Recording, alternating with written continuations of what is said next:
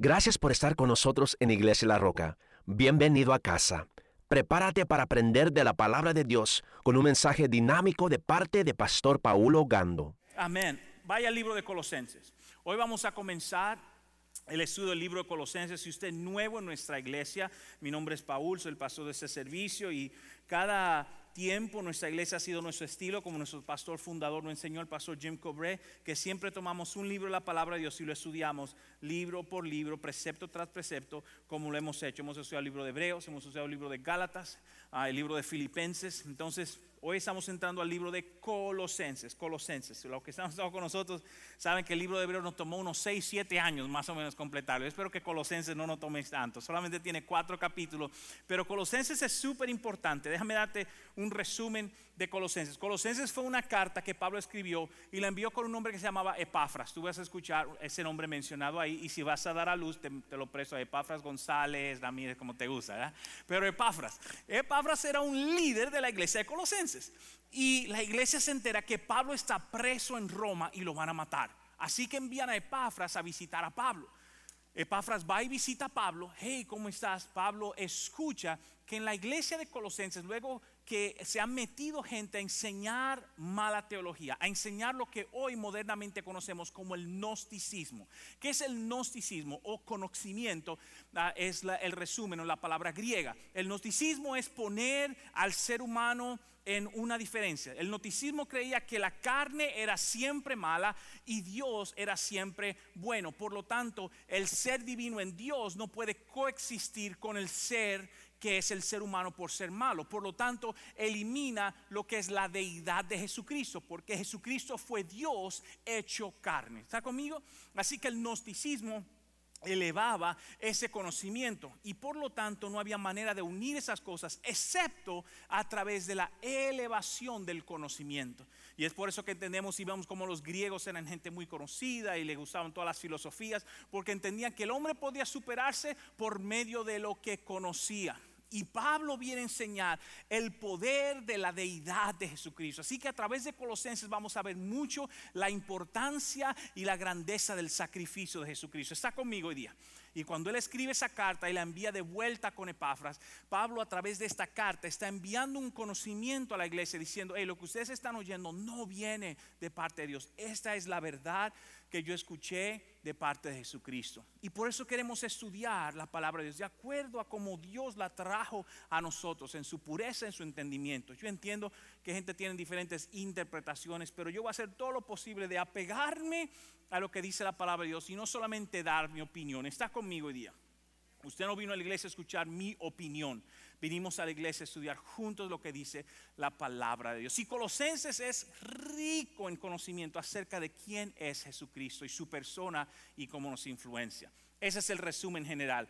Pero Pablo comienza dándonos dos versículos increíbles. Colosenses capítulo 1, ese libro está en el Nuevo Testamento. Siempre traiga su Biblia porque nunca dejamos de estudiarla aquí en la roca. Abra su teléfono, iPad, si lo tiene ahí también, abra su Biblia en el libro de Colosenses, Colosenses. Y hablando hoy, por tema le puse por la voluntad de Dios. Por la voluntad de Dios. ¿Puede decir eso conmigo? Uno, dos y tres. Por la voluntad. Vamos a aprender qué es lo que Pablo quiere guiarnos a través de la voluntad de Dios. Porque la voluntad de Dios es algo poderosísimo. Es algo que mucha gente quiere saber, conocer y entender, pero necesitamos ver qué es lo que Dios dice a través de ello. Colosenses 1 dice así. Colosenses 1 dice, Pablo, apóstol de Jesucristo, por la voluntad de Dios. Puede decir esa frase una vez más, la voluntad de Dios. Así que por la voluntad de Dios, Pablo hace lo siguiente. Y el hermano Timoteo. Así que Pablo y Timoteo están juntos. Están juntos. Versículo 2. A los santos y fieles hermanos en Cristo que están en Colosas. ¿Por qué Pablo dice eso? Porque él estaba escribiendo a la región. Póngalo de esta manera. Cuando la carta se escribe, no había una iglesia como Iglesia de la Roca, una iglesia de Colosenses, sino que Pablo envía la carta al Inland Empire. Y todas las iglesias que conocían a Pablo entonces le pasaban la carta. Entonces el pastor de la iglesia de San Bernardino leía la carta de Pablo ese domingo y se la mandaba al pastor de Fontana para que la lea la semana siguiente. Está conmigo hoy día. Así funcionaba en los tiempos de la palabra de Dios. Así que él le dice a la región de Colosa, todas las personas que viven en esa área de Colosa, gracia y paz sean a vosotros de Dios, nuestro Padre y Señor Jesucristo. Vamos a dejarlo ahí por esta semana. Esos dos versículos están llenos de un contenido increíble, de una profundidad que sorprende. Pablo comienza diciendo en el versículo 1, si me lo ponen de vuelta por favor, en el versículo 1, él viene y dice que Pablo, por voluntad de Dios, si tengo el versículo 1 de Colosenses 1, me ayudan, que Pablo, apóstol de Jesucristo, por la voluntad de Dios. A mí me encanta eso, porque Pablo está diciendo, oye, oye, lo que yo hago, no lo hago porque yo me puse el puesto. Lo que yo hago, no lo hago porque yo me autodestino de cierta manera. Y no voy a criticar la religión moderna, pero hoy día todo el mundo se pone de toda cosa. Y el hecho de que usted puede imprimir una tarjetica en imprint, ¿verdad? Y 400 tarjeticas, no significa que usted es lo que la tarjetica dice. Ya me metí en problema. ¿Y por qué comencé de esa manera? A ver, a ver, a ver. Uy, uy, uy. Eso es tan profundo. Porque nosotros vivimos en un sistema democrático. Y en el sistema democrático muchas veces pensamos que yo tengo la opción y el poder de decidir lo que yo quiero como quiera. Pero cuando yo veo la palabra de Dios, Dios pone y quita. Dios da unciones y Dios da revelaciones y Dios da dones a cada persona para la edificación de su cuerpo. Y cada persona es asignado por la voluntad de Dios algo que Él quiere que nosotros hagamos de cierta manera en nuestra vida. Está conmigo. Y es por eso que la frase de Pablo es tan profunda, que dice, yo soy apóstol por la voluntad de Dios.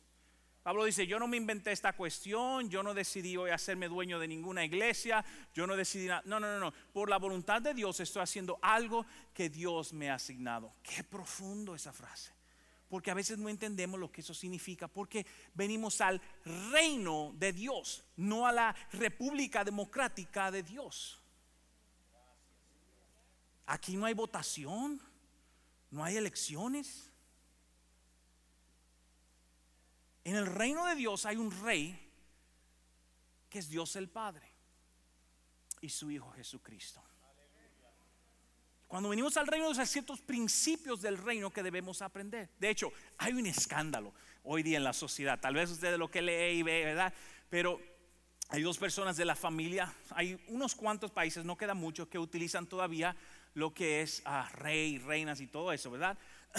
y uno de ellos es Inglaterra, es el más famoso de todo. Y hay dos de, sus, de los hijos, bueno, uno de los hijos, Harry y su esposa, que es una mujer americana, no creo que teníamos una foto de ellos acá, que es una mujer, ah, ahí están, ¿verdad? Está medio de todo ahí, pero ellos son, él es obviamente el hijo de la princesa Diana, si usted conoce la historia, ella murió en el año 90 y algo, es su hijo menor, no es heredero del trono, porque su hermano mayor es el heredero del trono, y se casa con una mujer de Estados Unidos, que es una actriz famosa también ella, aquí en los Estados Unidos. Lo interesante es eso, lo siguiente, que en los últimos meses ellos decidieron abandonar la familia real, sus funciones en la familia real, para venir a los Estados Unidos y vivir su vida en una forma democrática. Y ha causado un problemazo en la familia. Porque, ¿sabe por qué? Porque aunque la persona que es de los Estados Unidos tiene una mentalidad democrática, piensa yo puedo ir y venir cuando quiera. Pero cuando ella dijo me voy para tu familia, no se imaginó lo que era un reino. Y muchas veces nosotros hacemos eso en la vida cristiana. Vivimos de una manera democrática, yo hago lo que quiera, voy donde quiera, digo lo que quiera. Cuando yo decido entrar al reino de Dios, las reglas cambian. Las reglas cambian. Y al cambiar las reglas y las formas de nosotros vivir nuestra vida, afecta nuestra vida de una manera distinta. Y yo quiero que hoy aprendamos cómo discernir y buscar la voluntad de Dios para poder vivir dentro del reino de Dios como Él desea para nuestra vida. Está conmigo hoy día. Eso es tan importante. Y muchas veces la gente tiene el deseo de hacer la voluntad de Dios, simplemente no conoce cómo o no sabe qué Dios desea de ellos. Y yo quiero darle cuatro pasos, cuatro pasos, y así se llama la letra, cuatro pasos, tomando el paso para descubrir la voluntad de Dios. Y hace muchos años enseñé un poquito acerca de eso y quiero refrescarlo hoy día porque Dios lo trajo a mi corazón. Tomando paso, y la palabra paso está porque es una abreviatura de cuatro cosas que usted puede hacer para descubrir la voluntad de Dios en su vida. ¿Está conmigo hoy día? Ustedes están caídos. Gracias, hermano, que dijo amén. No está despierto, gloria a Dios. Sirvan el café.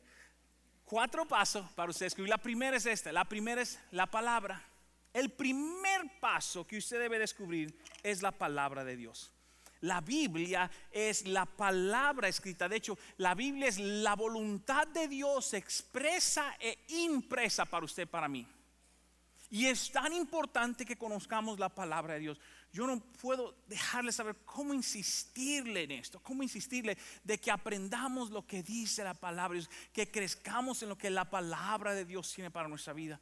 Es súper importante eso, mis hermanos. Y yo sé que a veces no es fácil, que a veces es difícil, que a veces uno se siente que es seca y complicada, pero yo quiero mostrarle cosas increíbles de lo que la palabra de Dios hace, la importancia de la palabra de Dios en nuestra vida. Mire, el libro de la palabra de Dios es crucial. Pastor, pero los fulanos tienen su versión y los aquellos tienen una versión de la Biblia. Yo le voy a decir algo. La Biblia crucial, de la cual nosotros predicamos, la cual contiene los 66 libros que nosotros creemos, vino de una manera tan increíble, tan increíble. Fue formada por 70 hombres en diferentes lugares que le dieron el contenido de la palabra de Dios y en un concilio pudieron determinar que estos libros que poseemos aquí tienen no solamente la inspiración de Dios y el Espíritu Santo, sino la conexión juntos para enseñar y mantener la historia de lo que es la palabra de Dios. Eso no significa, por ejemplo, que los libros apócrifos, como tal vez usted lo conoce en su Biblia católica, son malos. No son del diablo. Son libros de personas que escribieron acerca de historias bíblicas, pero aquellos en el concilio de Nicea, cuando estudiaron, dijeron, aunque es buena información, no tiene la inspiración del Espíritu Santo en ello. Oh, qué interesante. Así que la Biblia no es un libro cualquiera, la Biblia es una biblioteca, es un contenido de un grupo de libros para enseñarnos la voluntad de Dios a través de los tiempos. Y es por eso que conocer su palabra es súper crucial. Entender lo que Dios dice y cómo nos transforma es súper importante. Está conmigo hoy día. Salmo 48 dice así, Salmo 48 dice, el hacer tu voluntad, Dios mío, me ha agradado. Oh, Qué lindo, me ha agradado. Y tu ley está en medio de dónde? ¿Dónde dice ahí? De mi corazón. Y tu ley está en medio de mi corazón. Eso es tan importante, mis hermanos, que nosotros entendamos, veamos y crezcamos en el conocimiento de ello. Porque Dios quiere dirigirnos, Señor. Se hizo un estudio hace unos años, no, no, no, que hace unos años, el año pasado, y el estudio no se trataba de la palabra de Dios, para nada, no se trataba ni de la Biblia. El estudio era un estudio para descubrir ciertas tendencias dentro de los cristianos, pero descubrieron algo tan profundo. Está en inglés, pero hay un video, no tengo el video ahora por porque está completamente en inglés, pero tengo un cuadro, no sé si lo tenemos el cuadro, y el cuadro es tan increíble porque nos da una idea de lo que sucede. En ese cuadro, ese no es el cuadro, sino el cuadro del último que le envié. Eh, ahí está. Um, ese cuadro es tan importante. En inglés dice el poder del cuarto efecto o de cuatro efectos. Y lo que hicieron fue, hicieron un estudio profundísimo de la palabra de Dios y de la gente, de sus costumbres. Escuche esto. Cuando la gente estudiaba la Biblia un día, nada sucedía. Cuando la gente leía la Biblia dos días, nada cambiaba en su vida. Cuando la gente leía tres veces su Biblia, algo como que se mostraba algo que sucedía en sus vidas. Escuche esto. Pero cuando la gente le agregaba un cuarto día a la lectura de la palabra, dice que la medida explotó de lo que sucedía en las vidas de las personas. Explotó. Y los estudios, lo que hicieron el estudio, no entendían cómo es esto, qué increíble, qué es lo que pasó. Fíjese, fíjese acá. Aquel que lee su Biblia mínimo cuatro veces al día es 228% más posible que comparta su fe con los demás. Tal vez usted no es gente de número, déme ponérselo aquí. Uno a 100 es increíble. Usted salta y llega pasado de los 200 veces la posibilidad de usted compartir su fe. Mire eso, mire eso. Aquel que le subirá por lo menos cuatro veces al día tiene un 407 porcentaje mayor de poderse memorizar un versículo de la palabra de Dios. Aquellos que dicen, pastor, es que yo no me puedo memorizar nada de esa cuestión, se ve, eso es complicadísimo. Si usted comienza a leerlo todos los días, se lo memoriza. ¿Cómo se memoriza usted su dirección? Donde quiera se la piden. Su seguro social, se lo memorizó su licencia, se lo memorizó su papel. Es usted se sabe la dirección de México, de aquí, de la oficina de la oficina del trabajo. ¿Se la sabe todo, sí o no? Sea honesto. Usted puede aprender la Biblia. Mire, mire, mire. 59% de personas que leían la Biblia cuatro veces a la semana, casi un 60% dejaron de ver pornografía. ¿Se quiere dejar sus malos hábitos? Lea la palabra de Dios. 30% de personas que leían la Biblia cuatro veces o más dejaron de sentirse solos. Y esos son un resumen.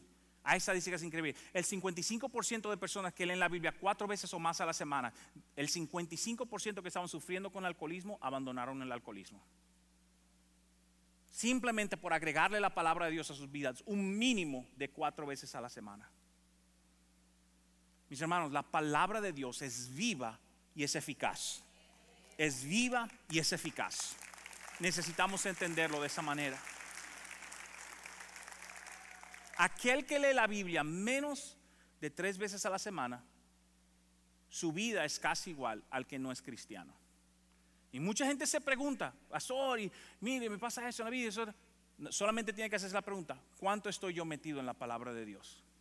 ¿Cuánto estoy metido yo en la palabra de Dios? Y vas a determinar qué está sucediendo y pasando en tu vida. ¿Está conmigo hoy día? No quiero, no quiero desanimarlo y decir, no, no, no, no, estoy trayendo eso para que entiendan la importancia de la verdad de Dios en nuestra vida, mis hermanos. Déjeme ponérselo así. Mucha gente piensa que como uno es pastor, que uno está metido en esa cuestión, pastor, yo me imagino que usted se la pasa orando en el espíritu, levitando de su casa al baño. No, hermano. No, es decir, aunque Dios me ungió por voluntad de Dios, soy pastor, también soy cristiano al igual que usted.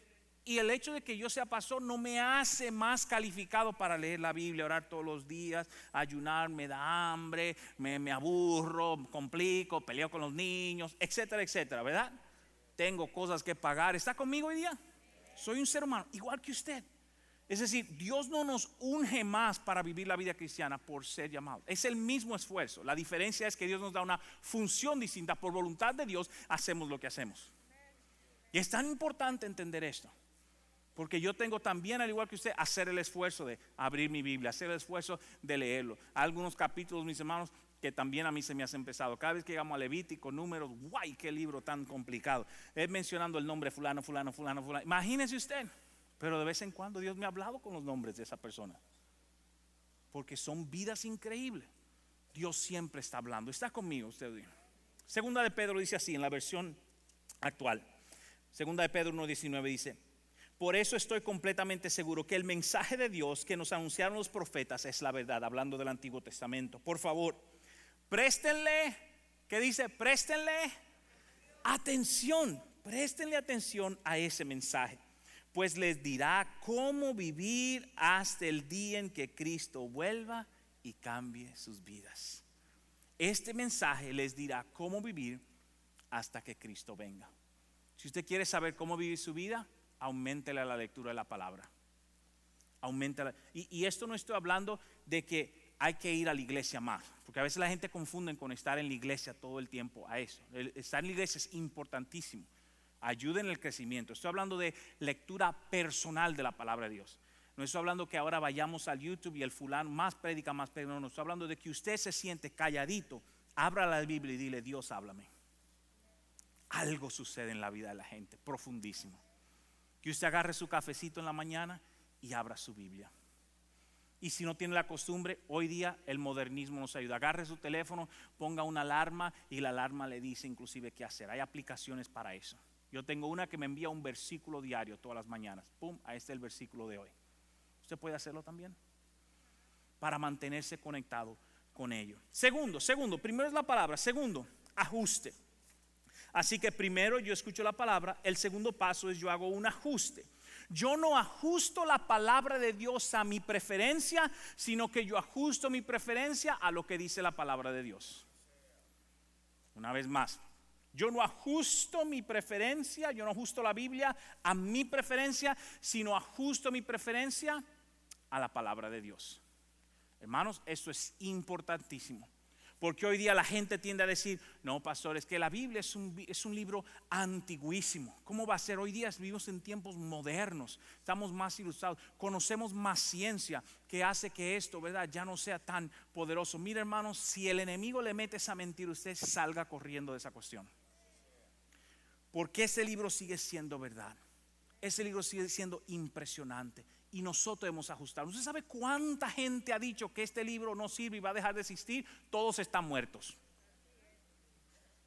No porque lo dijeron, porque también la gente dice, no, porque lo dijiste, mira, ahí vino Dios. No, no, no. la razón por la que ellos dejaron de existir es porque la permanencia de la palabra de Dios es increíble.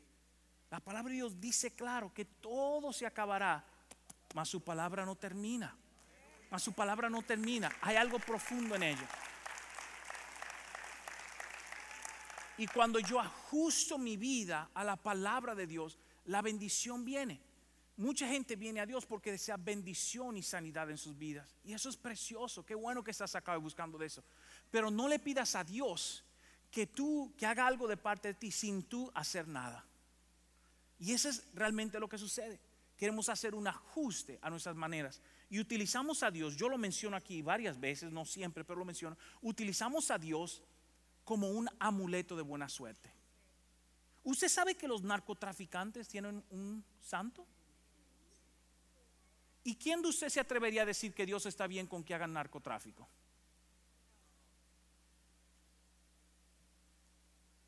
Hello. Entonces, cuando tomamos a Dios con ese nivel, estamos insultando a Dios diciendo, oh, si yo me hago un santo, entonces Diosito me escucha. No, compadre, usted está vendiendo droga. Como que vine serio de repente. Es que a veces nosotros, entre los hispanos, tenemos ciertas cosas que no son de Dios y necesitamos ponerla bajo la palabra de Dios. Bajo la palabra de Dios. Necesitamos decir, Dios, ayúdanos. Ayúdanos. Esa es una solamente, hay muchísimas. Y es por eso que necesitamos ajustarnos nosotros a la verdad de Dios. Y no decirle a la Biblia, no, dime lo que yo quiero. Dime el versículo que a mí me gusta. Oh, Jeremías 29, 11. Ahí viene, Dios tiene buenos planes para ti. Planes de vino, qué lindo. Pero cuando te dicen por aquí que hay que dejar algo, uy, Jeremías 29, 11. Bendíceme Dios. ¿Entiendes lo que estoy diciendo? Ay, ay, ay. Efesios 5, 15 al 17 en la versión internacional dice, así que tengan cuidado de su manera de vivir. No vivan como necios, sino como sabios, aprovechando al máximo cada momento oportuno, porque los días son malos y así vivimos en día difícil también como vivió Pablo. Versículo 17, por tanto, no sean insensatos, es decir, gente que no entienden, sino entiendan cuál es la voluntad del Señor. Dios, ¿qué tú quieres para mi vida? ¿Cómo debo yo vivir mi vida? ¿Qué debo hacer yo en mi vida? ¿Cómo debo caminar y avanzar en ella? Es tan importante eso, que nosotros vivamos entendiendo cuál es la voluntad de Dios para cada uno de nuestra vida súper poderosísima. Dios te lo dice aquí claramente cuál es su deseo. Y si tú quieres abandonar algo en tu vida, Dios te lo va a decir. Pero muchas veces simplemente no queremos dejar esas cosas, mis hermanos. Seamos honestos con nosotros mismos. Porque la Biblia es clara y cuando yo hago mi ajuste de acuerdo a la palabra de Dios, algo increíble sucede. Yo tuve que hacer y todavía tengo que hacer muchos ajustes en mi vida. Cuando era una adolescencia, ajustes en mi pureza. Cuando estaba en la universidad, ajustes en mi manera de ver la vida. Ah, eh, cuando estaba en relaciones, ajustes en mi manera en esas relaciones, de acuerdo a lo que dice la palabra de Dios. Y cada vez que yo hice un ajuste de acuerdo a la verdad de Dios, Dios bendijo mi vida. Dios bendijo mi vida. No fueron fácil, no se lo estoy pintando fácil porque mucha gente quiere eh, que se le pinte en el Evangelio fácil. Mis hermanos, el Evangelio es para gente de valor y valientes creyendo en un Dios poderoso en ese día. Está conmigo. Y necesitamos hacer esas variaciones. Y por eso Pablo dice, hey, yo estoy haciendo eso de acuerdo a la voluntad de Dios. Recuérdese, Pablo está escribiendo esta carta desde la cárcel. ¿Y usted sabe por qué Pablo está preso? Por predicar el Evangelio. No hizo nada malo, sino predicó el Evangelio. Y a la ley del tiempo no le gustó y lo metieron preso.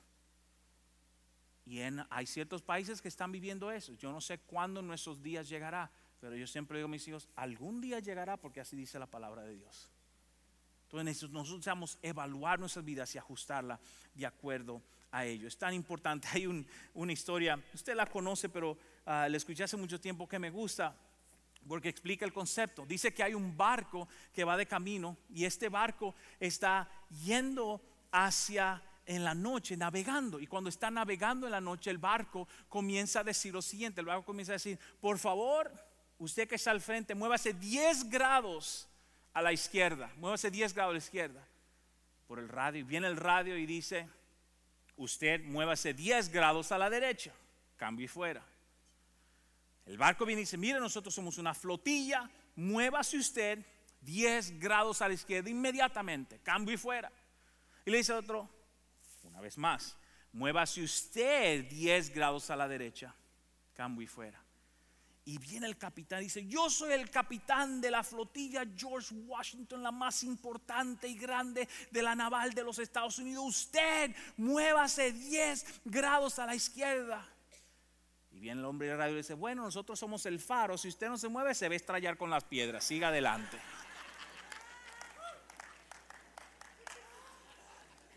Y me imagino que cambiaron el curso, ¿verdad? Oh, bueno, ahí está la, foto, ¿verdad? Um, si usted y yo no sabemos quién debe moverse, vamos a terminar perdido. Y yo no le digo a Dios dónde moverse. Señor, yo ajusto mi vida de acuerdo a la verdad de Dios. Lo que tú necesitas de mí, eso voy. Una vez más, estos son pasos graduales que se toman.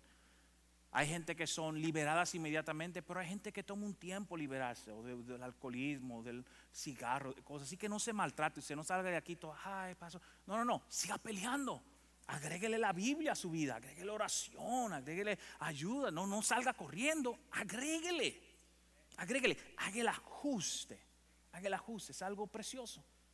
El mismo Pablo escribe, Señor, dice que le pidió tres veces, Dios, quítame, pasa de mí, quítame esta cuestión, libérame. Y Dios le dijo, no, no, no, bástate mi gracia, bástate mi gracia. ¿Usted se imagina? Pablo resucitó gente y le pidió a Dios tres veces y Dios le dijo, cálmate muchacho, sigue, sigue para adelante. Hay cosas en nuestra vida que usted y yo vamos a tener que cojear, tal vez, hasta llegar al cielo, pero vamos a llegar. Yo prefiero llegar. ¿Está conmigo?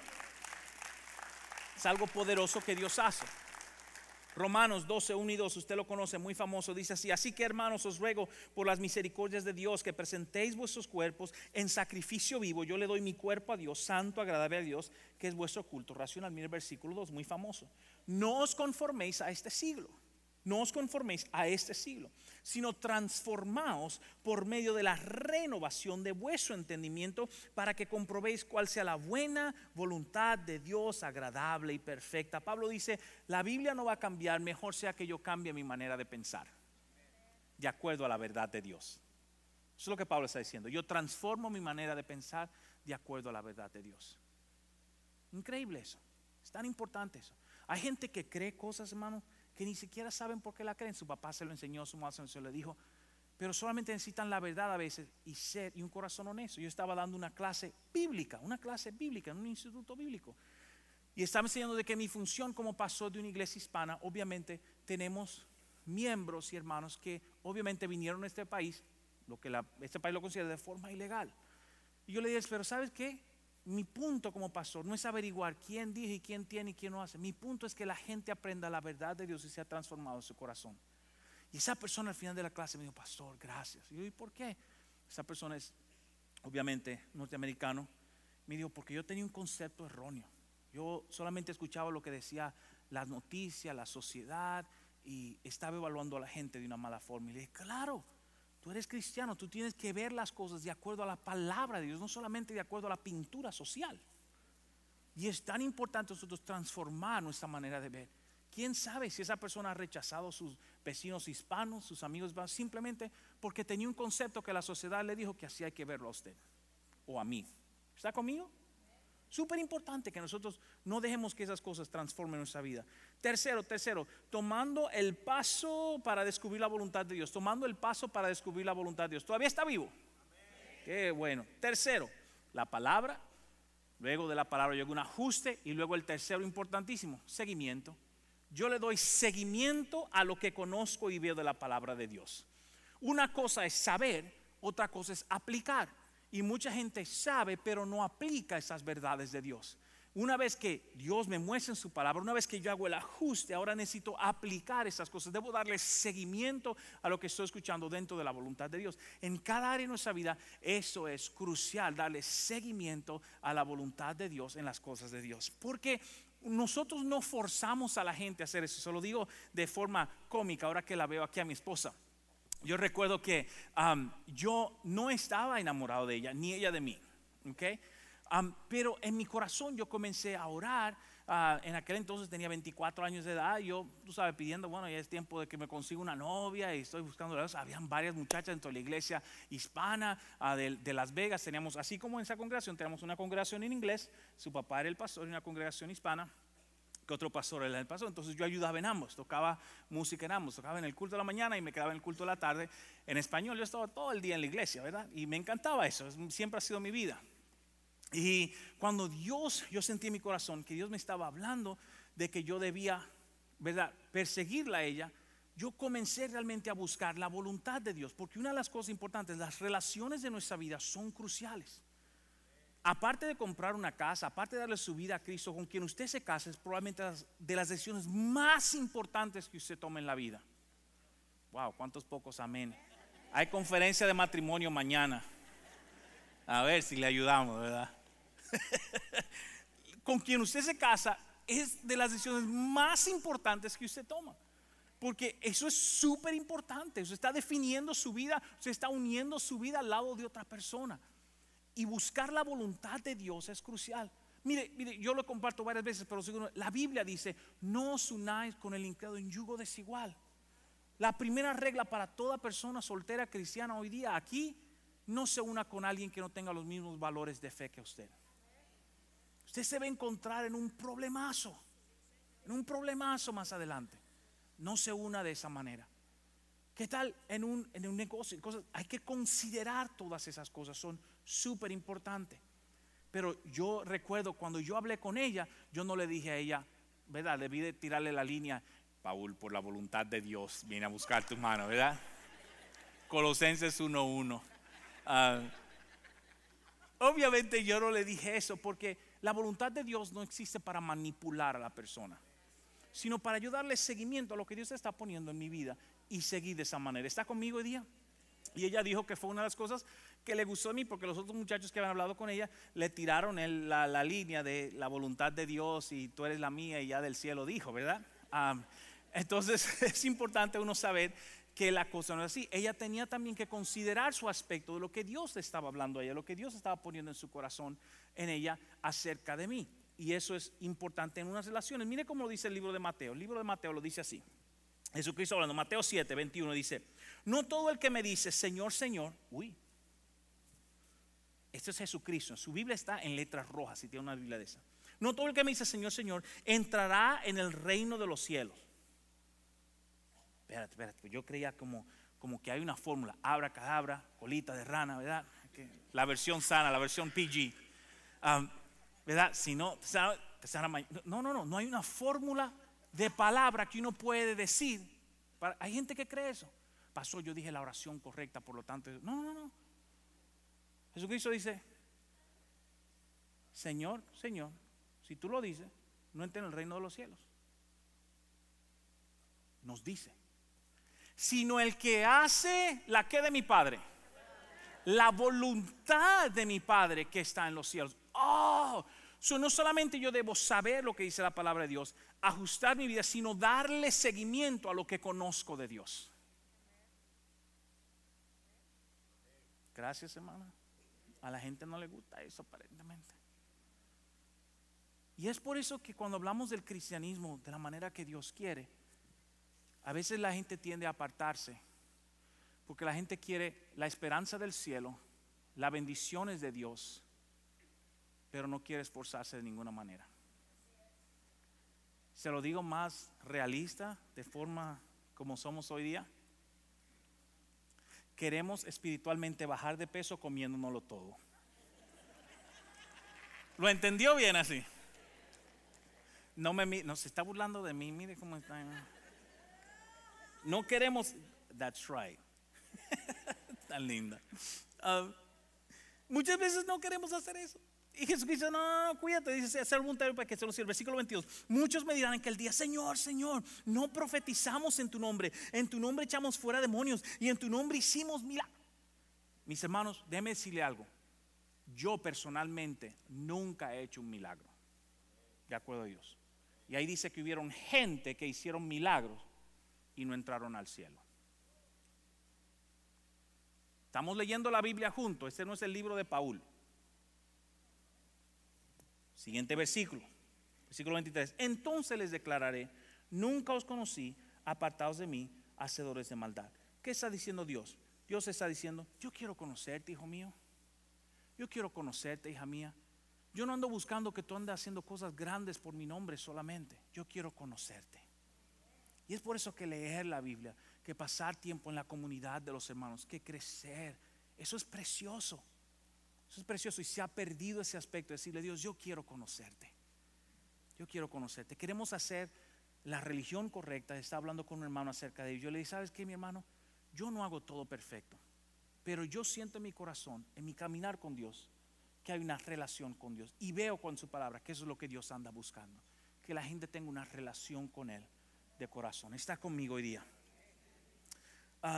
Por cosa de tiempo voy a, bueno, déjeme leerlo. Eh, Hebreos 10, se lo leo rapidito. Hebreos 10, dice así, Hebreos 10. Me encanta así, dice, perseverar con paciencia es lo que necesitan ahora para seguir haciendo la voluntad de Dios entonces, oh, oh, seguir haciendo, entonces, seguir haciendo, entonces, dice, recibirán todo lo que Él ha prometido. Paciencia, téngase paciencia usted mismo. Si falló de leer la Biblia toda la semana, téngase paciencia, arranque con ganas esta noche, mañana en la mañana. Si no ha orado, téngase paciencia y échele una oración al Señor y conéctese con Él. Téngase paciencia, pero continúe hacia adelante continúe dándole seguimiento a las cosas de Dios, creciendo en Él, que es transformador. Está conmigo hoy día. Último por hoy, último por hoy, los pasos son la palabra, el ajuste, el seguimiento. Último por hoy, la oración. La oración, usted dice, pastor, ¿y por qué la oración es último? ¿No deberíamos comenzar con oración? La oración y la palabra de Dios son como un buen libro. Tiene su tapa. En un lado está la palabra de Dios, en otro está la oración. Y dentro hay un buen contenido que todos podemos hacer. Y esa es la verdad. Usted puede comenzar con la oración y terminar con la palabra o viceversa. La cuestión es que su vida debe estar forrada de estos dos elementos para conocer la voluntad de Dios. Y la oración es crucial porque la oración es una conversación con Dios el Padre, una conversación honesta de corazón con Dios el Padre.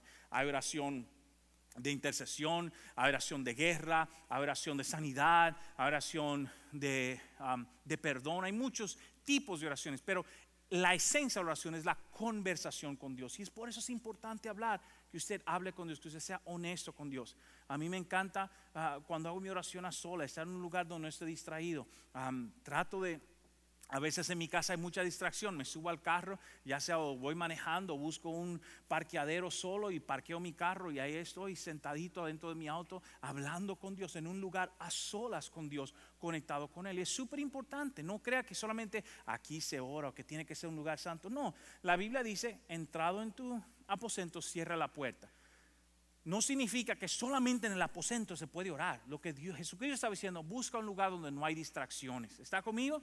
Donde usted no tiene la tentación de abrir el teléfono y ponerse en el Facebook y oír el, el compadreo de sus amigos en el WhatsApp, ¿verdad? Yo tengo un grupo y tengo que ponerlo, apagarlo acá rato, en mute, ahí no me hable más, porque esta gente está en habladera y yo estoy en otra cosa. ¿Está conmigo? entonces, usted puede hacer esas cosas en su vida, apartar eso de usted. Si usted sabe que esas cosas son distracciones, miren, mi hermano, yo tengo muchas, yo me distraigo fácil también y tengo que insistir en concentrarme para estar con Dios. Dos versículos y terminamos acá. ¿Está aprendiendo algo hoy día? Bueno. Oración.